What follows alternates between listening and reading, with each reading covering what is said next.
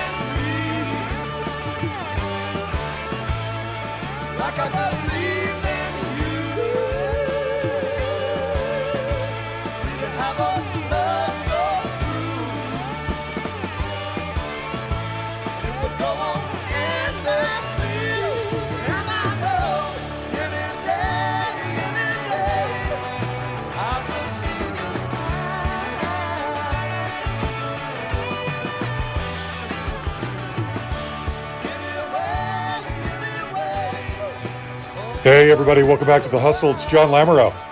Okay, this week we have a classic rock legend. I mean, I don't. You have to categorize this guy as such. It is Bobby Whitlock.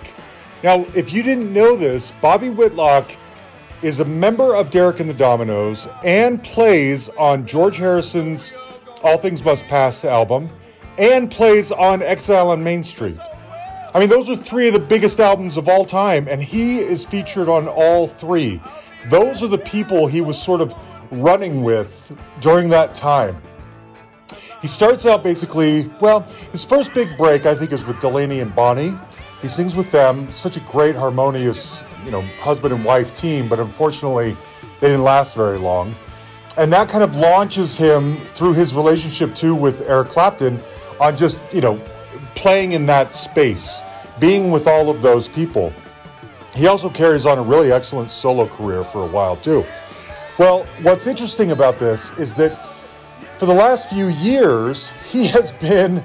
I mean, first and foremost, we should just establish now that being on albums like that, especially Derek and the Dominos' Layla album, uh, has provided a nice life. And for the last few years, Bobby has been focused on painting. And so now he paints things and they sell for like huge numbers. Just imagine being Bobby Whitlock for a minute. Now, I've wanted to have him on here forever, but what sparked this conversation finally is something really, really fascinating. You guys may remember that Cosmo Clifford of CCR was on here a few years ago talking about an album that he recorded way back in the day and was locked away called Magic Window. Well, he found another one of these albums, and it's called California Gold, and he made it with Bobby back in like the late 70s. And it sounds just like that era of classic rock. It is so good. I actually have a number of copies of that CD to give away that I'll tell you about at the very end. So, we kick off the conversation here talking about how Cosmo and Bobby even came together for that musical project, what happened, why the album is coming out now, and then we get into everything else. Duane Allman, Eric Clapton, obviously, his thoughts on Layla, which is interesting because he doesn't actually even like that song very much. And uh, everything else in between. Steve Winwood, anybody who was sort of playing back then. This is fascinating. We don't get to hear from classic rock people like Bobby often enough, and I am so grateful that he took the time to talk to me. And this, by the way, is I've always loved his vocals on Any Day from the Layla album. So I had to kick it off with that one because he co wrote this song. Anyway, I love this. I hope you will too. I had to record it on the phone, so it doesn't sound quite as good as it does on Zoom, but it's still all there. You'll, you'll love it. He called me from his home in San Angelo, Texas, I believe. Um, so first and foremost, as I said, Bobby, I've been trying to make this happen for years, and what finally actually got us hooked together is this new album, Lost album from Cosmo Clifford of CCR called California Gold. Yeah, that- this thing, and it's. I guess you guys recorded it in 1978. Do you even remember doing this? Absolutely. And uh, that was the name of our band. So, I mean, Oh, Yeah, that, that that's the name of our band. That's what we called ourselves, California Gold. Got So- it. Yeah, so it's a band record, really, not a Doug Clifford record. You know. Uh, Now I got it. Okay. yeah. He keeps But- finding these albums in his vaults. He was on here a few years ago talking about one of them, and they're so good. And I had, I mean, do you ever talk to him and say, "Hey, where did California Gold go? Where did that? Whatever happened with that?" No, uh, that, that we've already he and I uh, discussed it, at, but not in depth because it's not worth discussing in depth. Uh, it's one of those things, and Yeah. you know, uh, there was a lot of personal issues. I mean, I walked. All right, that's basically the Really? and it's, I walked because he came back with Tom Miller. We had Duck Dunn and another guy, Mike O'Neill, on guitar, and he came back with uh, uh, David Vega, uh, uh, who's passed away, and Tom Miller, who went on to I think play with Santana or something, bass player Mhm. but uh, they weren't that suited for the thing. And I, I just and he said, "This is the way it is," and so I, I didn't set well with me. I moved on. So that's Oh, how wow. that's all of it. That in a nutshell. But we haven't, you know, uh, he's still a good friend, and uh, there was no animosity. It's Right. just it wasn't all cleared out, and you know, like Yeah. di- deciphered like we're doing right now. Good. And because the music, the music was good, and his intentions and my intentions were good.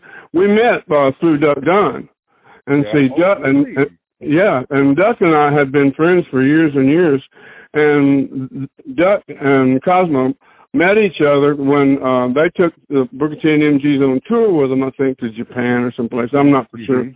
but uh that's how they knew each other. And Duck, I went to see Duck well, uh, one night.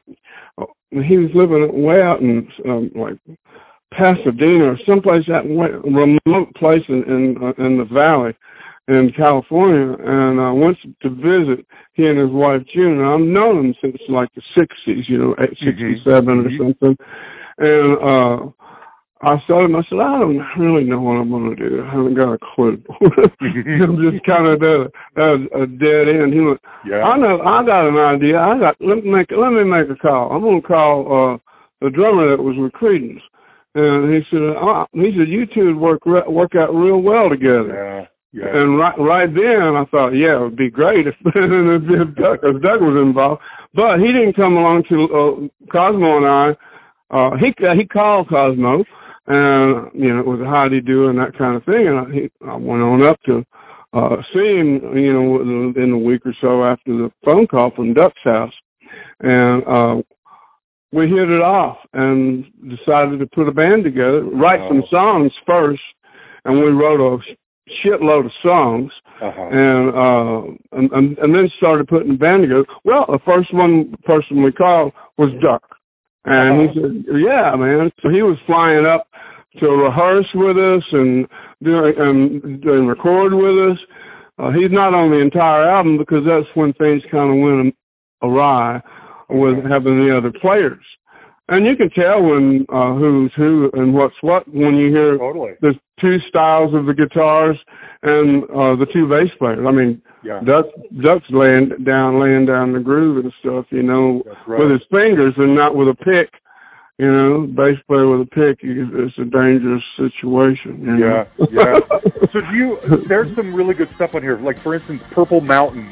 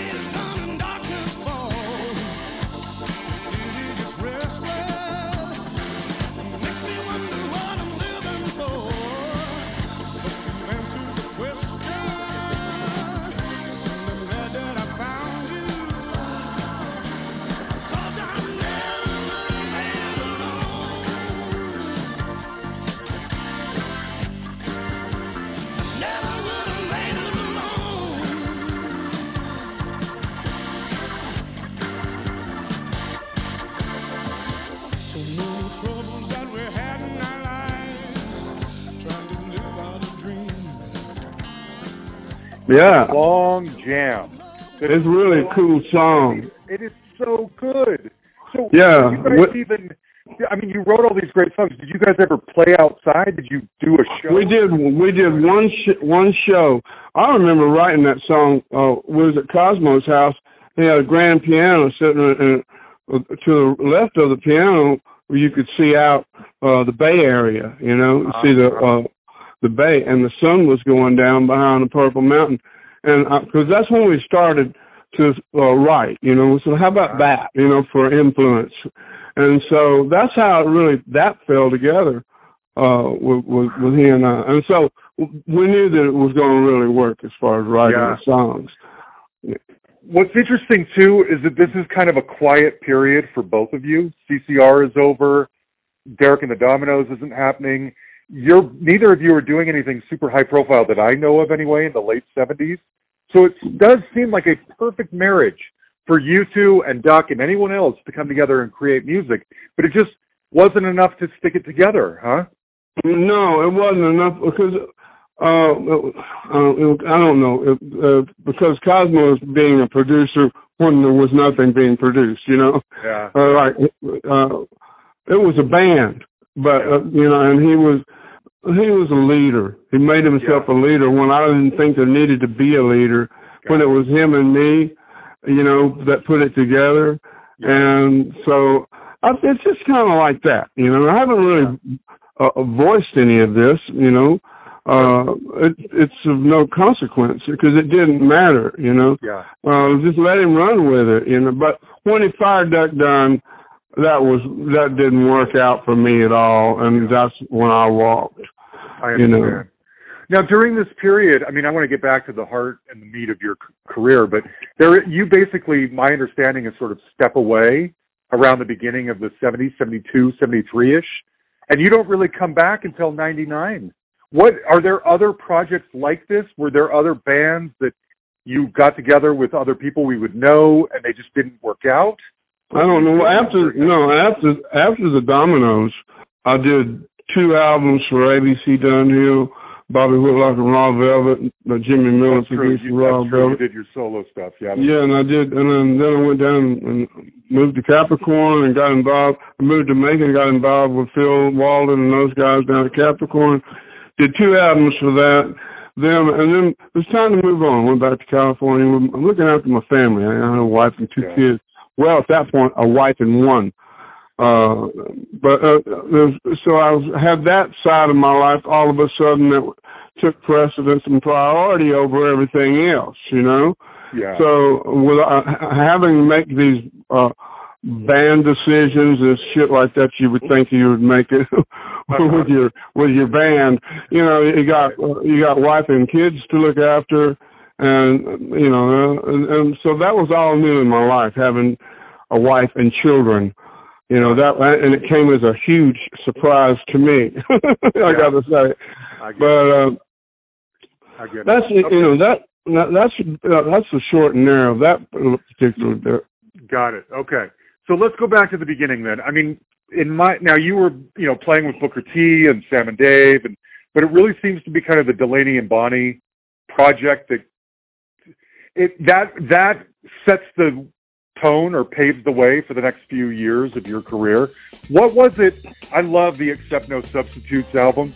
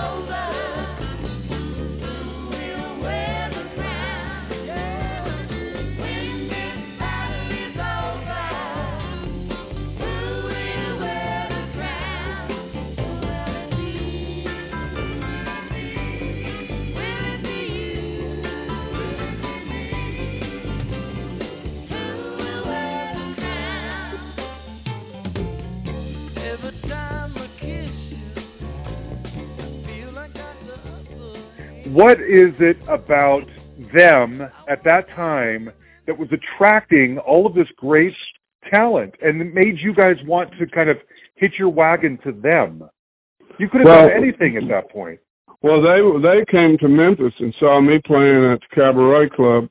Duck and and uh, and Don Nix brought them there. They brought them to Memphis, and when they did their what turned out to be the first album, but they brought, brought them to hear me play and sing. And so I went out and met them, and they said, "Hey, we're we're we're, we're going to put a band together and we're going to uh, put out some records. You want to be in a, a part of it?" I said, "Yeah." And so I left about three or four days later, you know, and went to California. No, I did not know that I was going to. I had a deal already with Stax and the hit label they had, and I did not know that that it was going to uh, get me to California doing what I was doing. But I'd never been like west of uh, of the uh, Mississippi River except for going to Texarkana and playing one time. And so it was a time for I could see me leaving, and they uh, in, in Memphis they said he's gone Hollywood, you know. That's what they used to say. Anybody that went to to L.A. would- had gone Hollywood. you know? yeah. That's back. That's back at home. You know, he went Hollywood. You know. Love it. That's great. yeah. Well, and and I actually did do that, but Yeah. I, I wasn't living in I wasn't living in Hollywood. I was in the valley. Right. And- You went big time. Now, Yeah. my understanding of them, I mean, as great as they sounded together, their marriage was pretty volatile. Volatile. Yeah, yeah. Is that right? Yeah. Well, when I moved out there, uh, it was a few days after they asked me, and and I wound up sleeping on their couch. So I got involved personally with them, and uh, they were just getting their life started as a new new newlywed couple, and they had their careers getting the doors were opening for that, and then up stepped Alan Pariser, uh, who was the heir to the Sweetheart Dixie Lily Cup Company, and he Oh. yeah, he he he uh, was a producer at the Montreux Festival, and uh, oh, and, and oh, everybody loved. It started out with Delaney, Bonnie, and me. All right, and he was acoustic guitar, and we were playing our laps, clapping our hands, and and uh, and singing. It was really good. That's why that on an acoustic album you you hear that. You can that's our, that was our beginnings. You know, uh, that's how we started, and then uh, I moved to uh, Plantation, and Jimmy Karstein, Chuck Blackwell, um, Indian Ed Davis living up there, and uh, J.J. Cale in the back in uh, in the garage apartment. So that's where I'm, and I started finding my way. Carl lived just Carl Radle lived just down the road. Uh, Gary Gilmore's just down the road. Everybody rehearsed at the, at the plantation as well. Taj Mahal would come over all the time. Gr Gram Parsons would just fall in, you know, Mhm. and uh, and uh, I would still see him coming over in dead summertime in a brand new nudie suit, you know. yeah, it was hot as hell, and he I showed up in a believe brand. Gram Parsons, how cool, man! That's great. That is great. Let Yeah, me ask you this. Now, Eric, I've always felt like Eric for a while there after Cream was kind of floating. I don't know He what he wanted to do. You know, there's He- Faith, there's. Eric, there's all these Well, Alan, Alan, Alan was the one who introduced uh, the band to that that Eric and George Harrison and all that. Mm. Because, Alan, on top of he's passed away now, so but on top of being uh, having all that money, uh, you know, he also had the best cocaine and marijuana in the Ah, whole. so everybody in Hollywood was right going there. going to Uncle Alan's house, all right? so So, He knew that and what he- bonded you and Eric originally? Was it the drugs, or was it did, was it something? Uh, that, no, uh, well, I didn't know what I was going to do when I left Delaney and them. Um, I called Steve Cropper and he said, why don't you call Eric and ask him to just come over and visit? I said, I, I don't know, what would I do if he said, yeah, come over? He said, just call me back after you speak with him. And so I called him and he answered the phone. And I said, hey man, I'm leaving, or I've left Delaney and Bonnie. I said, want to come over and hang out a little bit and uh, clear my head. He said, come on over. That was on Wednesday. I called Steve right back, told him he said come over.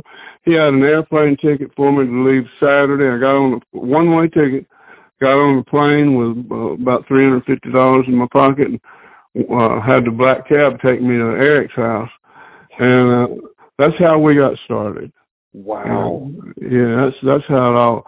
So it's just pages of that thing starting to flip and fold together. You know. Yeah, that's it. Yeah, you can Now- see it. You know. You guys, I mean, is the intention? I mean, there's his solo album. There's Derek. There's Layla, obviously. There's All Things Must Pass. Originally, are you two just trying to find your way? Do we want to collaborate with friends? Do we want to start a band? Do we want to focus Well- on Eric? What do we want to do? Are you figuring Well- that out? Well, when I was over there, so he asked me to come over, and I showed up uh like that day after that. You know. Uh huh. and uh we were just hanging out. We didn't talk about putting a band together or anything. We just got to know each other. Okay. And so about two weeks into me staying there out at Hurtwood Edge, I I, I ran out of money. I told Eric, I said, I'm gonna have I, I said I'm gonna have to go back to uh, the states. I don't know what I'm gonna do, but I'm I gotta leave. You know, I'm gonna run out of cash. He said, I thought you and I were gonna put together a band. oh wow, cool. So he said, I don't have any money either. So uh, Monday, let's go down to the office, go to Stigwood's office, and get a draw for you and me. So then I had 150 pounds a week that I got from the office, and, and it was an advance, you know. And we started. George called Eric and and me at at Hurtwood. One afternoon, we were sitting out on the patio and having a drink. The phone rang. Eric went and picked it up.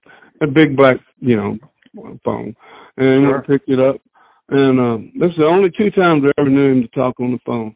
But he picked it up and he said, "Yeah, okay, uh, uh huh, uh huh. Let me let me talk to Bobby about it."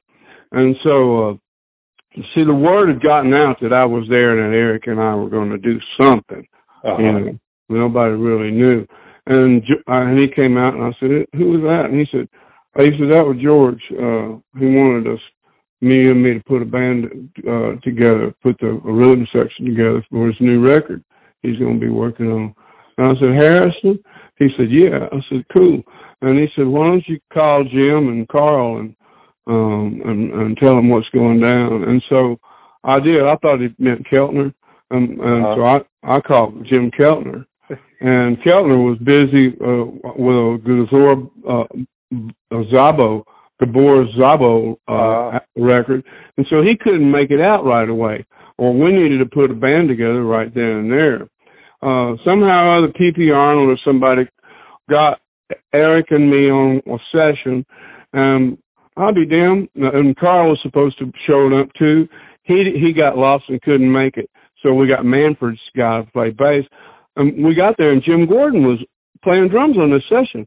We didn't tell him that we were uh, uh needed a drummer or anything like yeah. that. Yeah. And so Eric and I had a little powwow and said, Well, what do you think? I said, George wants us to put a band together. Here's a great drummer. We've both worked with him already. And Keltner can't make it. And uh we asked Jim Gordon right there at that session if he wanted to be in our band. Well, and and then he came out to. uh He said yes. He came out and got a bedroom out at uh, Hurtwood Edge. Carl was in in town, in London as well. He came out and got another bedroom, and we were doing George's album, and and um that's how our band, uh, how we formed. Derek Derek and the Dominos. Yeah. So Okay. we recorded the All Things Must Pass record, and then um, about a month later, uh, or three weeks later, we recorded the Layla album as Derek and the Dominos. Eric and I already had all the songs. You know, if Duane Allman hadn't showed up, it still was going to be a great record. We already had, you know, uh, uh, songs together for the, for the album. You know, Yeah. so but that's how that fell together. Wow. So, okay, can you tell me a story or two about all things before we move on to Derek. What uh what was Phil Spector like? Oh, he was funny. He never came out of the control room. You know, he stayed up there where he needed to be. Oh, and uh, oh yeah, he was a nutty little paranoid fella. And Did he carry a gun? I keep No, there wa- Carry no, he- no, he was pissed off that they wouldn't let him in come into into the country with a gun, you know. Uh-huh. But and, and, and um, but see, he had this uh, uh, distorted view of, of who he really was. You know, he he, thought he was more important than he really was. Cause nobody give a shit about Phil Spector. Right, right. a little mousy self, you know. Nobody really cared about uh, about that man, except that he, you know, he pro- uh, produced this. uh, Bill Medley and those guys. He, he produced uh, Ron. It's some good stuff, you know. Yeah, that was yeah. what George wanted, though. But he was a funny little guy. He really was. And what was going on in the control room was funny as hell. They should have uh, recorded and videoed everything that was going down because that was some funny stuff going down in the control room. He was a funny little guy too, you know. he was, man. I believe Um, it. I believe it. Uh, Okay. Let me Yeah. ask you this.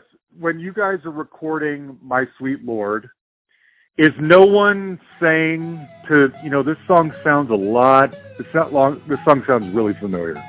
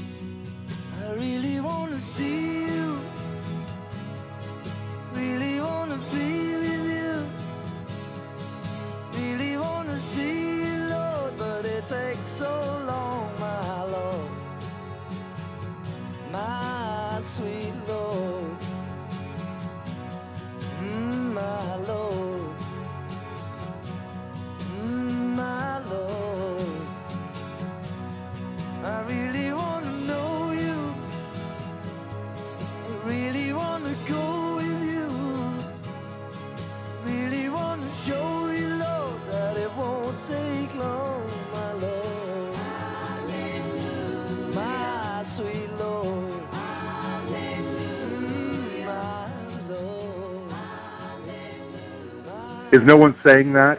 No, um, we recorded it, and w- w- nobody thought anything about it.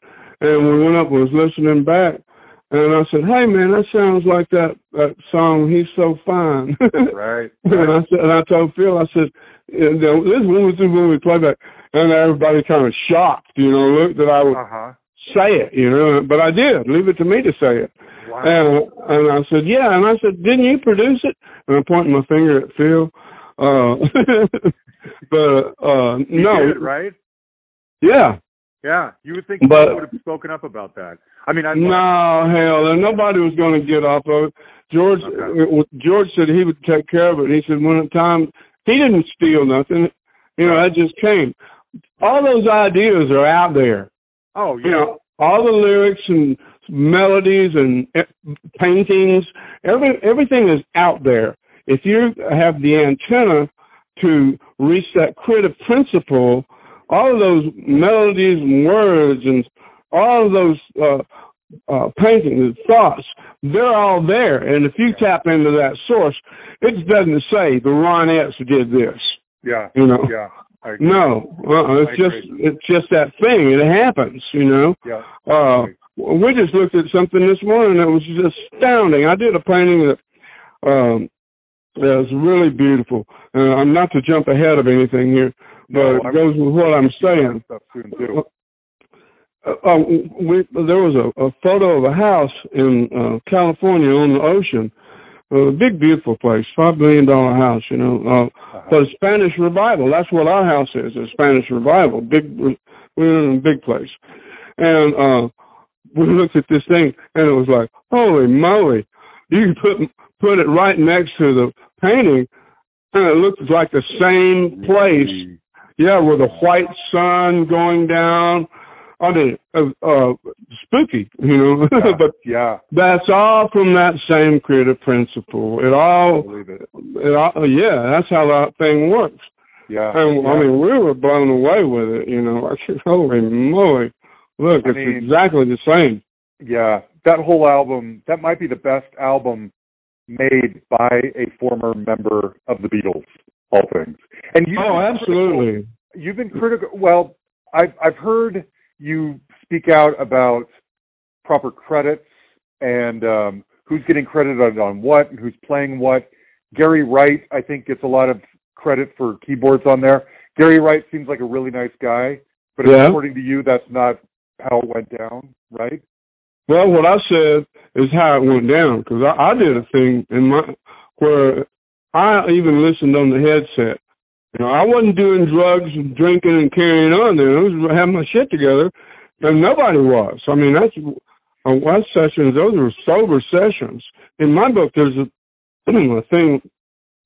Yeah, I put a headset on, and I painted the picture with words of every song, the room, uh, described it all. You know, I was there for everything.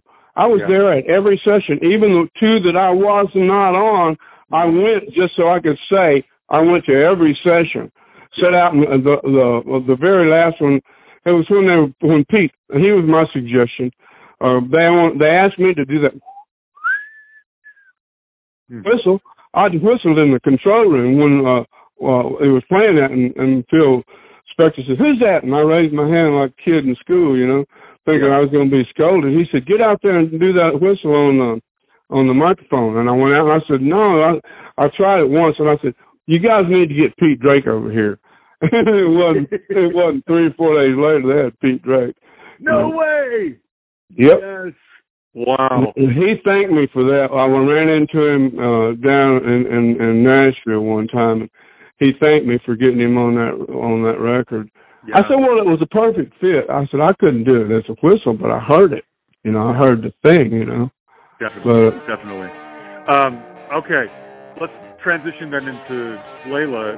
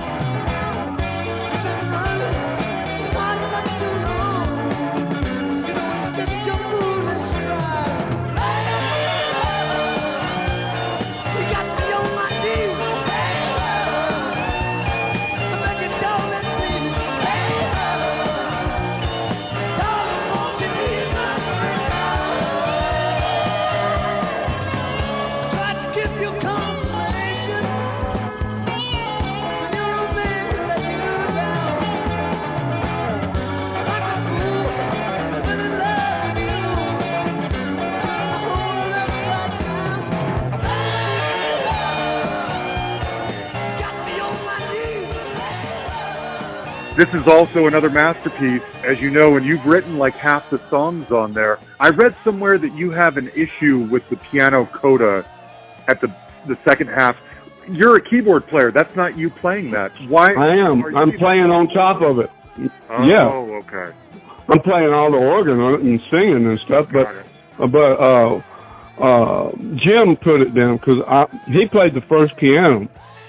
So first he did, he went in and put a drum part down. He played all the drums.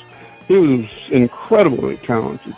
And then he put down the first piano, and then we came in and put the rest of the song together. But when after he did it, Tom had me go in and play piano on top of his piano. Mm. It's because his piano was so regimented, it had no feel. I interpret it different. So after the intro, the piano changes somewhat because I'm playing right on top of him, but I'm playing some different movements and Got it. stuff. It's yeah. So I mean, but that was what I heard him doing. You know, hmm hmm he knew he knew it. That's that's what you know the what I heard him play to me. Uh, I I couldn't make chords of it. Well, I Yeah. can now, you know, but uh, I didn't make head nor tails of it when it was doing it, and I didn't think it belonged on the Layla, the song Layla, and I oppose it so uh, uh, so much that uh, the original single didn't have it on it. They didn't put it on it until uh, the album uh, extended album thing came out. So you felt like they should have been two separate songs. I didn't feel like it should have been on it. Period. Oh, really? You didn't like any of that piano part? Hell no, no. Uh, I'm just now getting used to it. Bobby, you know that's what makes that song so special, right? Now, Well, I don't know about that part, but uh, oh, really? I think no. the, the dichotomy of the two, having this great, you know, rock song first, and then this gorgeous, you know, ballady end ending, is the yin and yang. That's what makes that song so powerful. I think, anyway. yeah, well, you know, that's a matter of But I opinion. didn't make it. You, Uh, you're the you know. you're the expert on this for sure. I yeah, I, I, that was just my opinion on it. You Sure, know, of course, of course. Um, I think I've heard you say somewhere that Thorn Tree in the Garden is one of your favorite songs you've ever been a part of.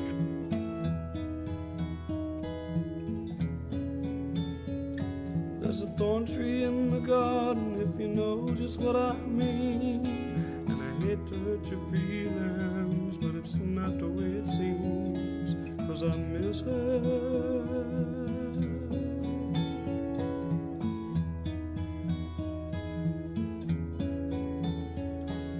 The only girl I've cared for, the only one I've known. And no one ever shared more love than we alone. And I miss her. But it all seems so strange to see, cause she'd never turn her back on me and leave without a last goodbye. And if she winds up walking the streets, loving every other man she meets, who'll be the one to answer why? Lord, I hope it's not me. yeah, yeah. Well, I wrote it sitting out in the front yard uh, when I was 15. Yeah, and uh, uh, uh, well, no, I was uh, uh, I lost my little dog, and uh, that was what it was about, and it was written about the person uh, that got, got rid of that got rid of her, Uh-huh. and so that's what that's about. It's really to it's a, a, a, a, a letter to someone, you know, for something they did to know, let them know how how damaged, you know, uh, what happened to that, yeah. you know. But it, I, little did I know, I played it for them. Uh, little did I know, uh, it was going to be on the, you know, like one of the greatest records of all Yeah. time. Close it out, you know. Yeah. But yeah, it's a it's a for real. That's a story, a, a real story of, of of me. I was thinking of Dreams of a Hobo at first, but uh, that's that was really it's about so it's about my little uh, lost dog, Uh-huh. you know. And so yeah, Okay. but, but that's really it. I was and I said after I finished it, I went into the room and I told this this guy I said, listen to this. I got something on. And I sang it to him, and he went, "Wow, that's beautiful, Bobby." And I said, "Yeah, I said, forever. You'll know, forever and a day. You'll know." Uh, I, I can say who it was now because he's passed away. It's Jimmy Karstein. Uh, he had my, yeah, he, my little dog. Uh, but see, I lived there, and he said, "You got to get rid of this little dog." And I said, "No, I can't get rid of my dog." And he decided to do it for you. Well, that's what he did. I come back, she was gone Oh, and it just killed me. It just Yeah. killed me. Anyway, I wrote this song and went into, into the kitchen at the plantation and said, "Sam, let me tell you, let me sing this for you. And I sang it, and he said, "Man, that's beautiful." I said, "I told him, I said, well, from now on, you'll you'll know." He said, "I'll." I told him one of these days I'm gonna record this record, and, and well, and the whole world's gonna know that. But about this, but you're going you you'll know that you were the thorn tree in my garden. wow. And, Beautiful. uh, yeah, that's that's really that true story. And he he we were friends anyway after it all. Okay. You know, he he just did something that he shouldn't have. He dealt with the situation in, in a, the wrong way. Yeah. But yeah. I, I'm sure he just felt like it. Uh, you know, was just uh, it wouldn't matter to me. yeah. But Right. that, but it did. It affected you. Yeah. Yeah, hell yeah. I, I was I was on my own, and I was sleeping on a round bed in plantation, you know. Mhm. and Wow. that was that was my best friend, was that little Yeah. dog, you know. Yeah. But Let me ask you this. I think it's in your book. You mentioned that we all know that Layla is supposedly Eric's kind of feelings about Patty Boyd. Right. But you mentioned, I think, in your book that there are messages from George to Eric in All Things Must Pass, just like there are messages from Eric to George. What did you mean by that? Explain well, that to me. uh, um, oh, some of these songs, it just felt like that was that was it. You know. Like they were uh, speaking to each other. Did George know that Eric sub- felt this way at that time? Uh, yeah, I'm sure he did because you know everybody, everybody knew, but everybody was quiet. Okay. You know, everybody knew what was going on, but everybody was quiet about it.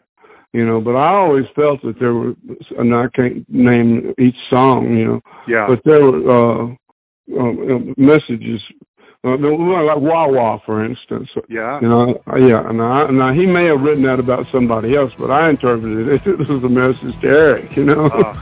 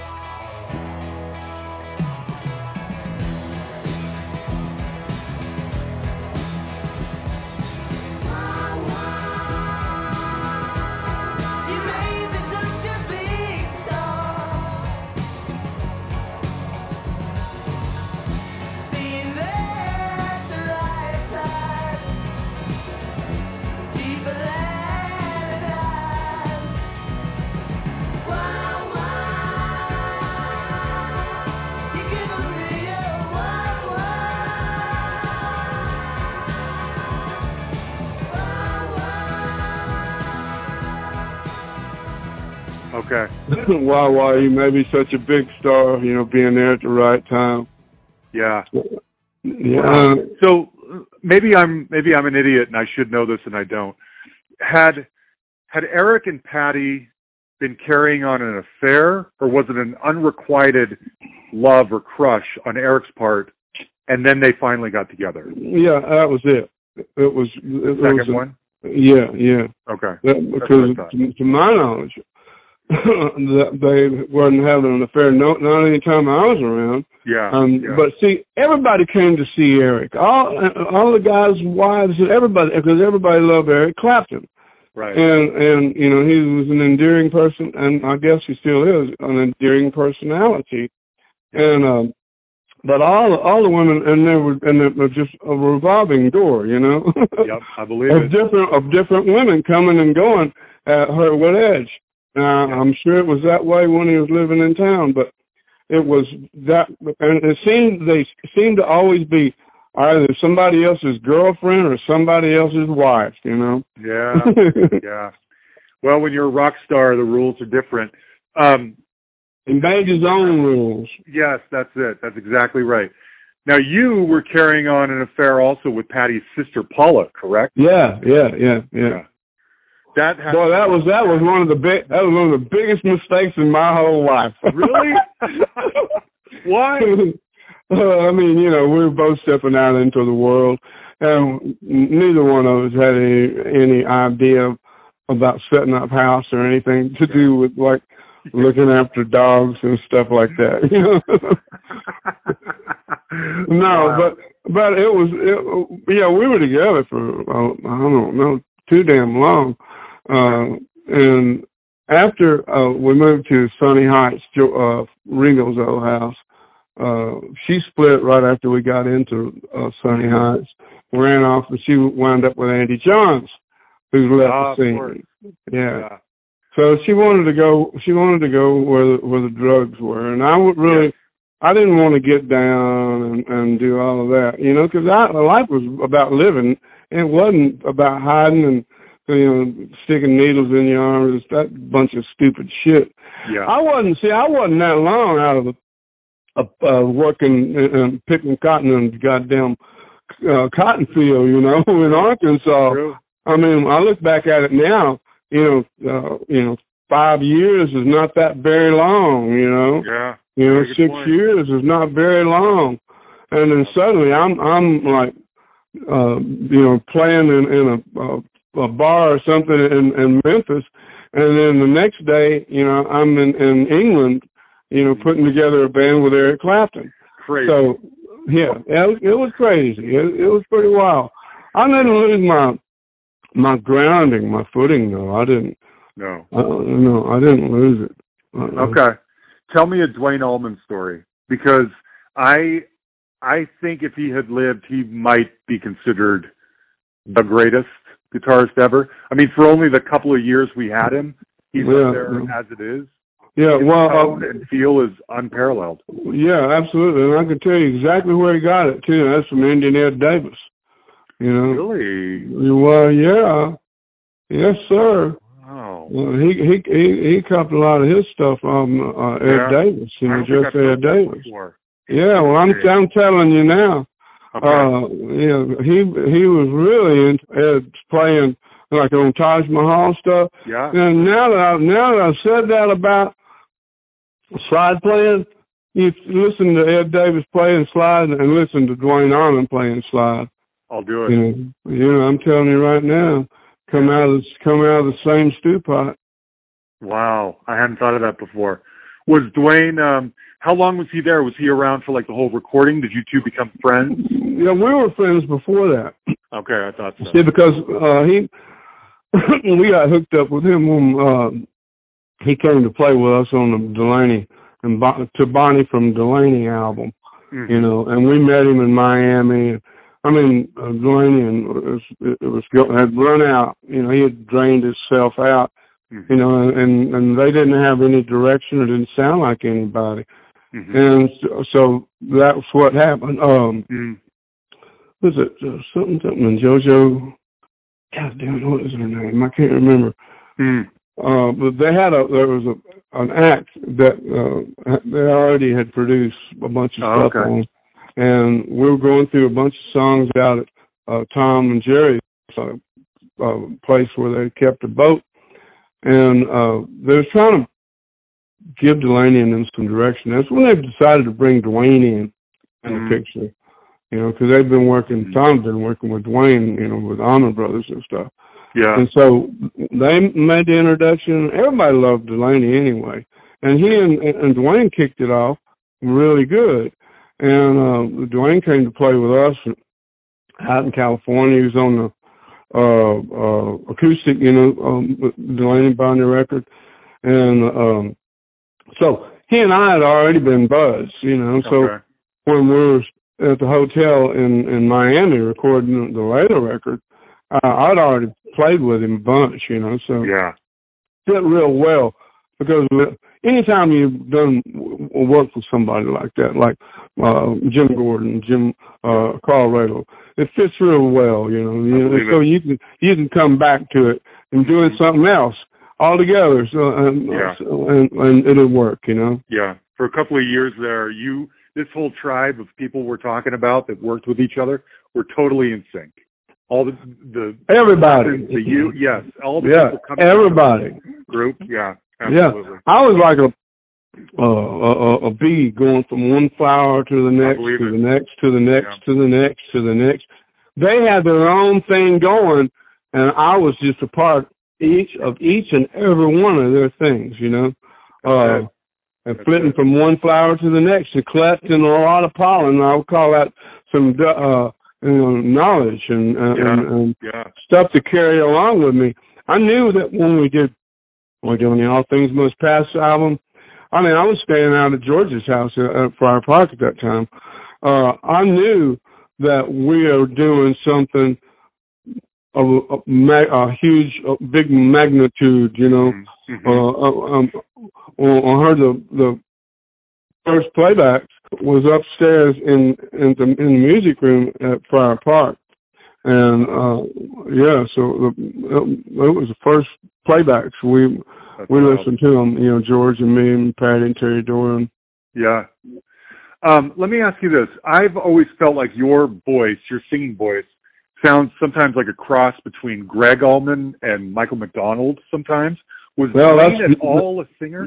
No, and um, neither one of those guys. Uh, that's you know, I, I didn't listen to nobody. I've been Oh, singing.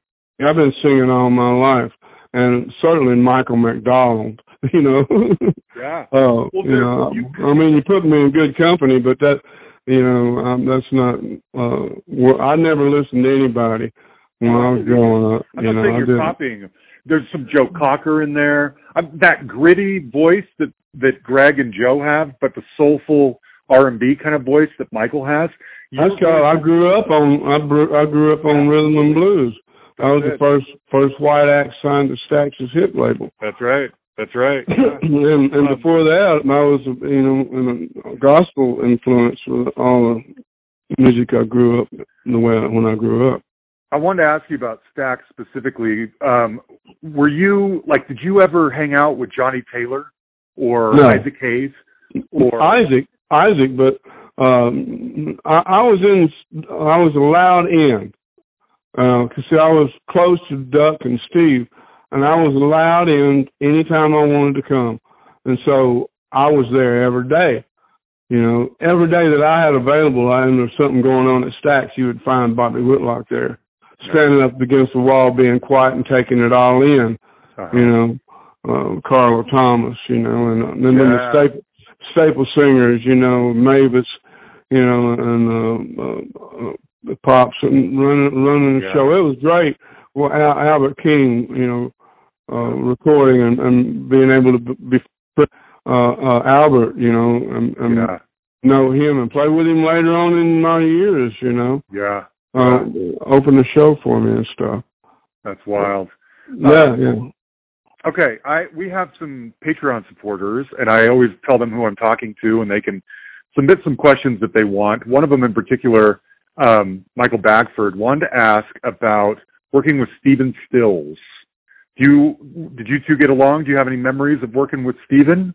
Yeah, yeah, but uh it was a he had a huge ego. Did he really?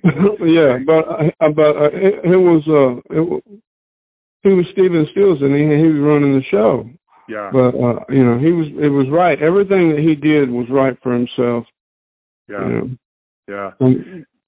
And the Okay. players might, might not have, uh, that he surrounded himself with may not have been the greatest players in the world, and he may not be the greatest player in the world, but it works for him, you know. Yeah, yeah.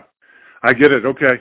A couple of people wanted to know about working with Jim Gordon. Obviously, he became a very troubled person. He was And, uh, incredible.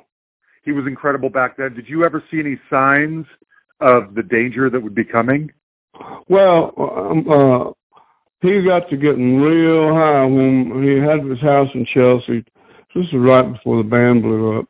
And uh, I told him, I said, I think you need. I, and he told me that he heard voices, but I said, no. I said that's. I said everybody hears voices, or a voice. That's your conscience. You know, tells you what to do. Like this shirt, green one. No, the red one looks better. And no, he said, I, I hear, I hear voices, and Mhm. he told me it was his mother or somebody else. I said, you need to go to the doctor, man. That's what you need to do. You need to have. I said, I'll get one of my cars, come by and pick you up, take you, take you and Robert Stigwood to see a Mhm. doctor. You know, both of you need help. But uh they wouldn't leave me alone, and um, I I couldn't help them with what they had on their minds. You know? Yeah, that's a shame. Um, tell me about working on Exile on Main Street. You're supposedly in there somewhere, but I don't know where. I am. I am. That's me playing uh, uh piano on I Just Want to See His Face.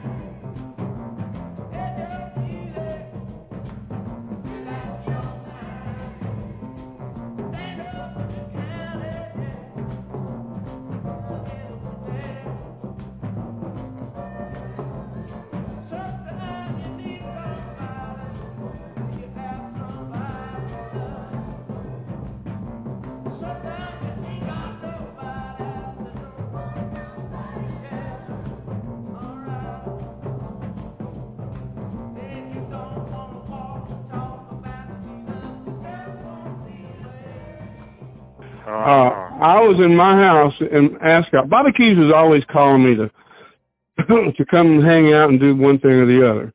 And he called me to come hang out down uh, at Nellcôte, you know, and I, I went down there for a couple of days. And when when they were trying, still trying to get it together, that's where I met Jimmy Miller. But he and I was talking about um he wanted to have me sign up with his production company, Jimmy Miller Production. And he was producing the Stones at the time. And I went down there and they were just getting it together. You know, it had a big recording truck outside the place and all that. And there was a lot of dope going down. And I, I left there. I hung out for a few days and then they started getting serious about recording. I left, went back to my house. And uh I didn't think about you know them at all, you know. And then about um three months later, two or three months later, Bobby Keys called me and hey Bobby Whitlock, he said, uh Jimmy Miller wants to uh, talk to you about uh, uh that what y'all was talking about being part of his pro- uh, production company and signing you up. And, and uh, he said come on down. He said wants to finish the conversation with you.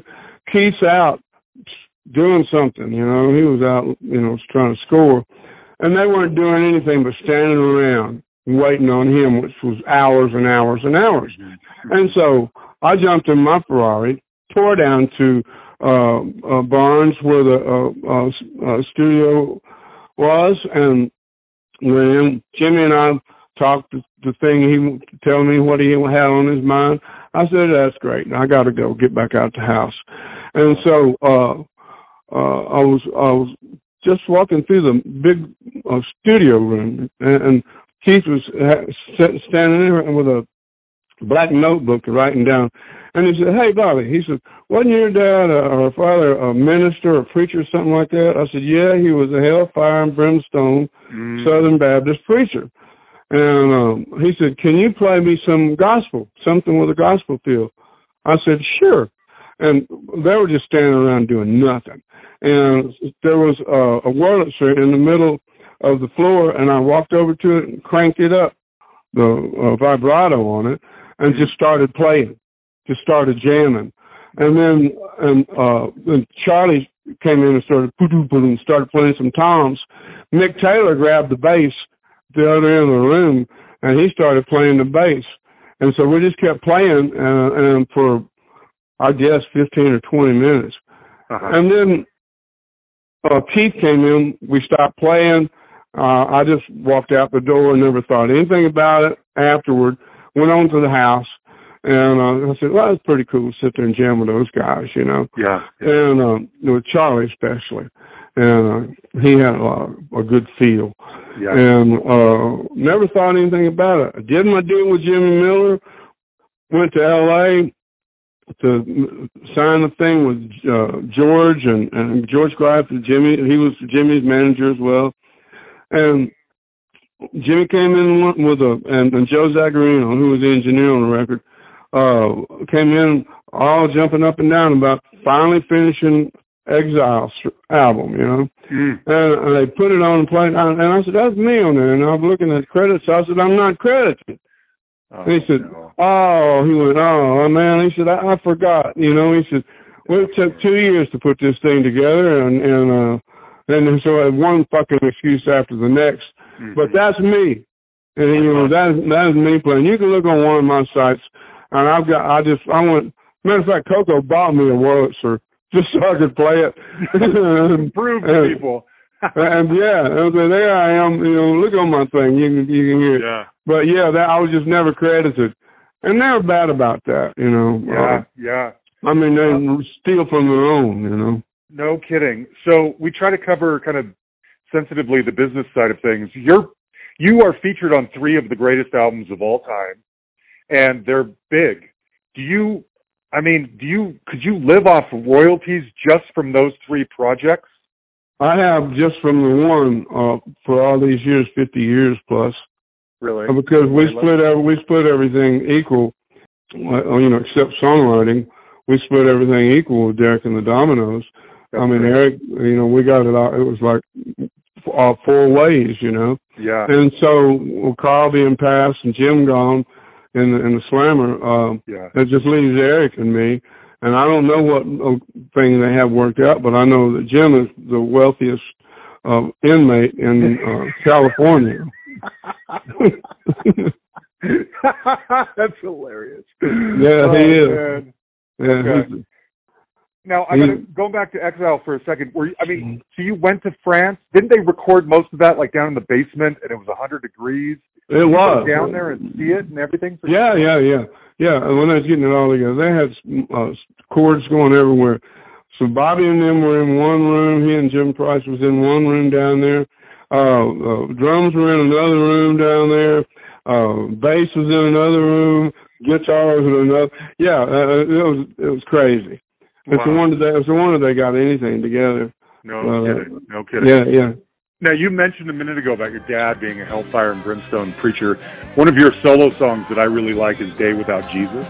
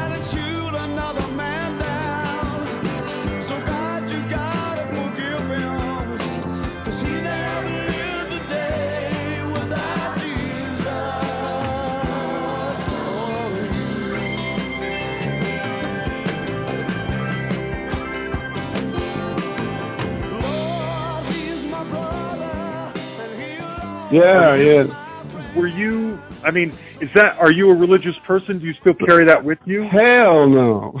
Really? no, man, no. I, I, that ain't that. I have. I, I was. I was raised in the middle of all that and all a bunch of hypocrites, and and I don't. I, I'm not. I'm not going for uh, digging in, in uh, anybody's pockets. You know, in the name of anybody or anything. You know, they got it all. I hate getting off on this platform. Uh, but you know, I I didn't buy it then. I don't buy it now. I don't believe in any kind of religion, Jesus or any of that nonsense. Yeah. You know, uh, no, uh, no. You know, uh, you can quote me on that too, because I right. Speaking uh, of keep you that- on, yeah, anything. Speaking of quoting you on this stuff, I I followed. I think we're Facebook friends, and I I've seen you post like uh anti-Trump things or whatever over the years, and your fans come out you with such vitriol. You and I are aligned politically. I'm happy to say, but Yeah, well, you know what? I, I, I had a bunch of people that wanted to be on one of my sites or, or two of my sites, uh and they were full. You know, people waiting two years to get on one of these sites, and they were full. And I suddenly I went, I know how I could empty this site. Just tell everybody that's a Donald Trump fan to get the fuck off of it. Man, it, it was like living to the sea, you know. it's great. Oh, Yeah. Genius. Good for you, man. I love that. I love Yeah, that's the only that's the only way I could deal with politics, you know. Uh, yeah, You don't don't don't go talking to me about religion or politics, you know, because I tell you exactly how the cow eats cabbage, you know. Love it. Okay, I got to ask you one or two more questions. Uh, did you? I love Steve Winwood. Did you ever interact with Steve Winwood very much? I've always wanted to. No, I don't have a well. Here I do have a Steve Winwood story. Uh, I've always done "Give Me Some Love" and I never sung the third verse right. No, I don't think any. I don't even know if he sings the third verse right. But uh, uh, I I I love get uh, the- them uh, uh, Stephen Winwood and his playing and everything. And uh, so I did "Give Me Some Love" in, in Memphis when I was doing all my soul stuff. Okay. Well, you know, I got to meet him with blind faith, and did, I got to know him kind of at an arm's length. And then uh, we're doing uh, I got to open up. Uh, always will open up my show with Midnight Hour and um, um, Give Me Some Love and some other uh, uh, show uh, number when when we're doing the Dominos, even with Delaney and Bonnie. And I can never get the third verse right. I'll be damned if I'm playing Give Me Some Love and I look up across the and there there's Stevie Winwood sitting standing right there. Yeah. I was waiting for him to start mouthing the lyrics for me, but but he's yeah that you know I always wanted to to do something with him, you know, uh, have yeah. just to, to play the his way he plays organ and the way I play organ together. I think it would have been monstrous. Uh, Me too. That's Yeah. why I asked. I thought you two would be perfect together. yeah, that's what I thought. We don't need each other. I don't know. Maybe Yeah, maybe one I day. I don't know. I'd love it. I, I got I, I got hold him up on a pedestal. I got a lot a lot of respect for Steve Winwood. Good. Me too. Good. Yeah. Um, I gotta ask, do you how are you are you close to Eric at all? I mean he's he's become a problematic figure the last few years. You know, Well, do you have any you know. feelings about that? I don't have any feelings about it. I haven't talked to him in years, but Okay. uh, you know we're still we're still friends as, as far as I know. Yeah. Um, I know that every time he there's something that advantageous happens for him, it it spills over in, in, into my my lap too. okay. Okay. So yeah, yeah. no, I don't want anything from Eric. I don't need nothing from Eric Clapton. yeah. Uh, I'm not looking, for, sitting around waiting on the fucking phone to ring. Right. I'm sure there are a lot of people who are, you know, but uh, Yeah. no. What I did with him, I'm good with. I can live with it, you know. Sure. Uh, what I, the, what I've done, the albums I've been on are enough to keep me uh, fulfilled for the, the remainder of my days on this planet. You know, my life has turned taken a, another turn. You know, so those Yep. things I know everything that went with, and all of the uh, you know uh, compromise that comes with the records in the music world and, and management and those people like that, just leeches and bloodsuckers. Yeah. I know, I know all that, but what I, my world, where I am now, and I have been for the last four years, I'm con- in control of my destiny. Yeah. That's it. That's you it. know, I have the ultimate say so in in, in my world. You do. Now, speaking of this, like, it seems like this, the second chapter of your life has been art. You'll post pictures of your paintings and they're incredible. Has this always been something that you were into or did you discover? No, I, di- I didn't. I didn't pick up a brush until uh May four years ago. Really? Yep. Wow. and uh it's just like I've tapped into that creative principle, uh the same one as you do when you're playing like Eric playing guitar when he gets that Right? click. Well, I, it's the same thing, only mine is, is a brush now. Uh, so I'm still, and so it's like I've all done it all my life. Yeah. My wife, one time we had a farm on the edge of Austin, and uh, had three barns on it. And I was up in in that loft one and looking around and um, found a, a, some oak canvases. And so three of them, I took them down to Coco. She's brilliant. She can paint, um, draw and everything. She's brilliant at everything she does. And um, well, she's produced and and, and on, on a new record that we got coming out. But uh, New one, great. Oh yeah, it's awesome. It's got Steve Cropper's on it. Uh, Steve Potts playing drums. Coco's playing bass. She's an awesome bass player. Nice. Saxophone she produces. Got Nico Lyris is another guitar player. A couple other guitar players on it. It's coming out soon enough. Cool. Uh, I know it's all finished. Oh, it's killer, man. Just fucking killer. Nice. Um, but she's. I've come in with uh, from the barn. And I said, "Look, I found some canvas. Why don't you, you know, get you some oil or or paint or something and paint?"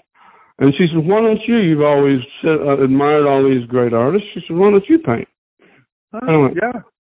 Well, I said, "I think I will." So I went down to a little local thing at Jerry's and got um, six or seven paints and uh, a couple of brushes and went back out to the farm and set up my. I bought a little easel and set up. I started painting and And I went, this is no, this is fucking terrible. and I did another one, and she said, try it again. So I did another one, and I said, this is fucking awful. I, said, you t- here, you take these things. I said, uh, she said, no. She said, why don't you do this? She said, I've never known you to quit at anything. Why don't you uh, just try one more? Take the take that outside and go and try one more. And I thought about something. I was standing out in my backyard, and I thought about something uh, that I, I had read about Keith uh, Richards saying that he was like an antenna. Mm. And when I thought about that, I went, "Oh wow!" It's like, yeah, it's a, it's like an antenna that goes up into or into the well, up downs all around actually. This Yeah. creative principle, a law uh, of of the universe. Yeah, You dial into that. Wow! And the third one I did was like I knew it then. I knew it then, and it's like I'd always done it. And all of my art, I'm sitting in my art studio right now. I've got an exhibition at the.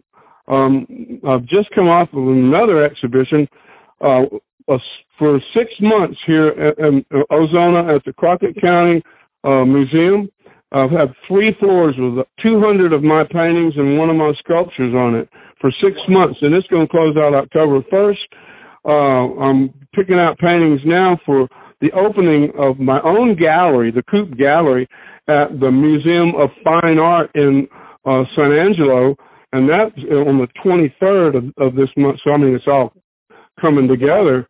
Yeah. I, my I, my art is uh, in, in like the fi- in, in the Museum of Fine Art. Um, That's incredible.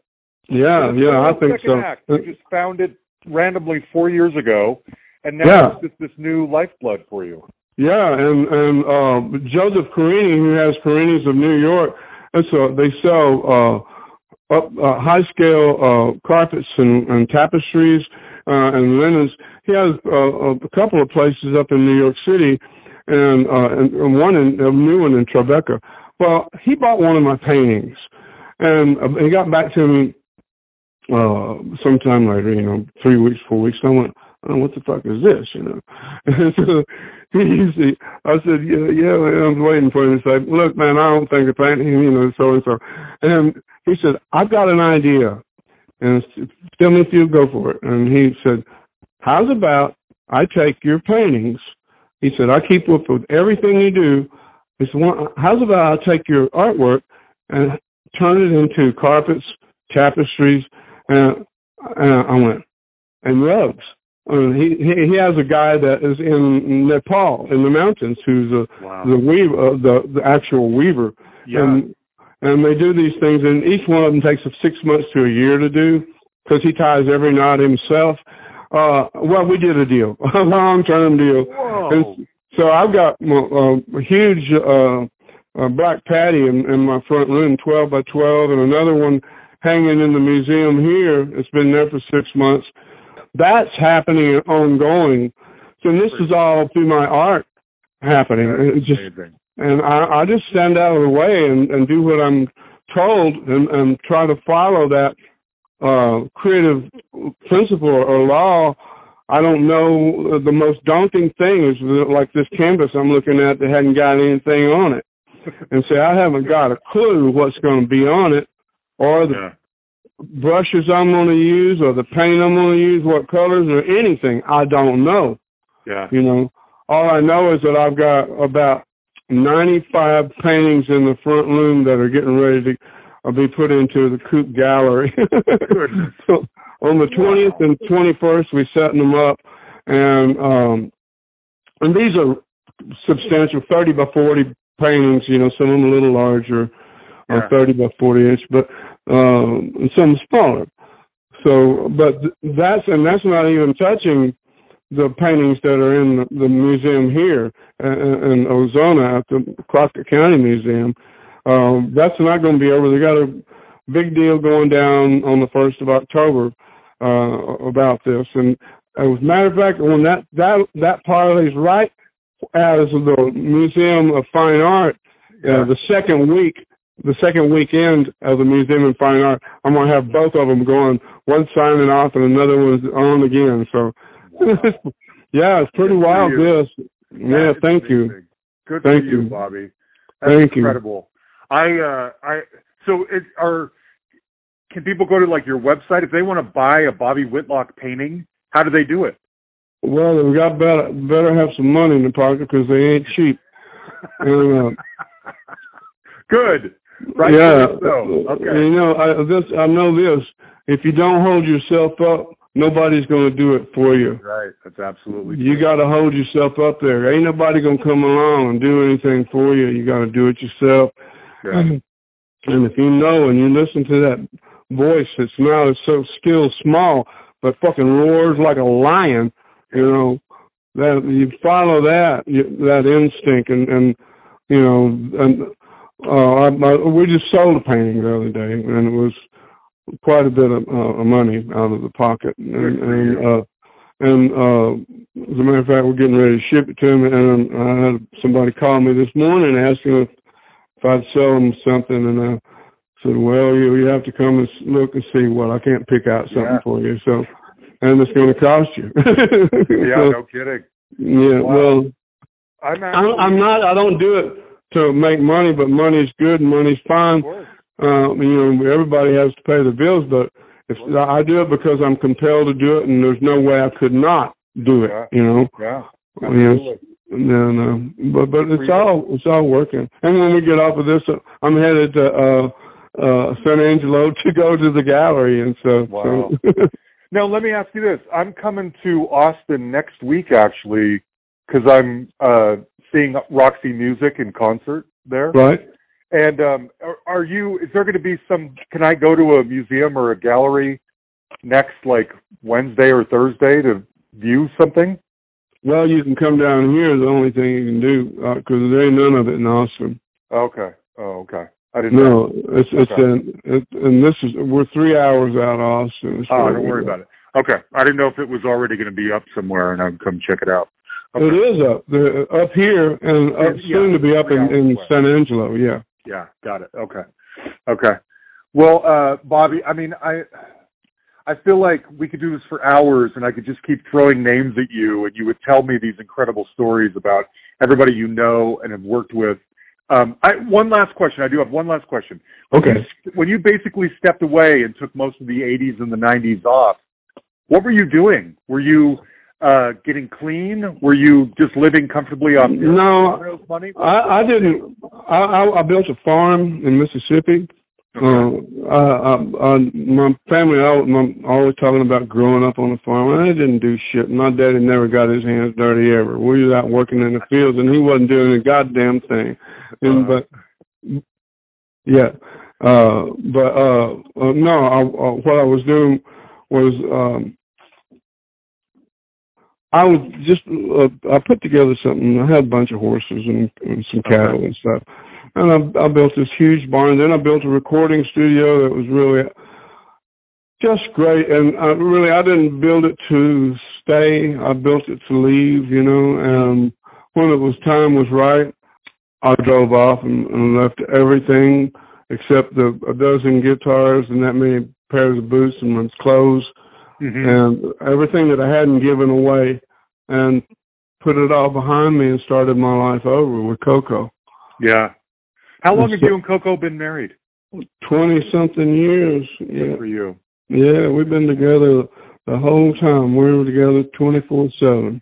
That's great. And, and the more the people tried to pull us apart, the closer we clung to each other. Good. Good for you. Bobby, you're a legend. You know this. You're a legend, and I love everything you put in the world. Thank you. Thank you very much. I appreciate it. Thank you so much. All right, the legendary Bobby Whitlock. That was awesome. That was so good. Just to hear all those things and to realize this guy was in the room when all of those things were created, to go behind the scenes and learn about All Things Must Pass and Exile on Main Street and who's there and all that kind of stuff. This is what rock, the foundation of rock, I don't know, mythology is made of, is stories like this. I wanted to kick it off with another song off of the California Gold album, and this is Good Times. This is the first track. Now, I have three copies of this CD to give away to our Patreon supporters. So, as I often do, this coming Sunday, I will randomly choose three winners for the CD. So, if you're not already a Patreon supporter, if you want to go sign up, the link is in the description of this episode. Two bucks a month, set it and forget it, like Ron Popeil, or whatever his name was, taught us back in the day. Two bucks a month put put you in the running to win any and all swag you we ever give away. I will say too, next week we're giving away some CDs next week too, if you want them. Uh, also, five dollars a month. You put that. You can uh, sign up to donate that, and then you can submit any question you want to um, to the guests. When I'll, I'll tell you who they are, and if you have something you want to include, feel free, and we'll get it in there somehow. Uh, so, anyway, three copies of California Gold given away this Sunday. Look for my email, my messages on Patreon if you want to be included. Now, next week is a twofer. And in keeping with the sort of the theme I've been talking about lately of sort of American singer songwriters, the first part of next week's episode is a member of a band who replaced sort of the face of one of the biggest American rock bands of all time. And he stayed in that band for over 30 years and only left recently to do this other project, which is, well, to do a lot of things. But his new, latest project is incredible. It is so good. And then after him, well, I just gave away the sex. I don't like telling you if it's a boy or a girl. Anyway, after that person, we get to hear from a, an incredible singer songwriter who is also an actress. And uh, so we get to hear about the music and the movies. And that part's fun too. So, anyway, that's what's coming up next week. Uh, I think you guys will love it. Huge thanks, as always, to Man Matkevich, my right hand man, for everything. Thanks, buddy. You guys know you can like our page on Facebook. You can send us a message on there. You can send us an email at thehustlepod at gmail.com, or you can find us on Twitter at thehustlepod. We recorded a recap finally this last weekend, and that should be coming out hopefully this coming weekend. Just up to Yan and his schedule. Anyway, thanks everybody. We love you.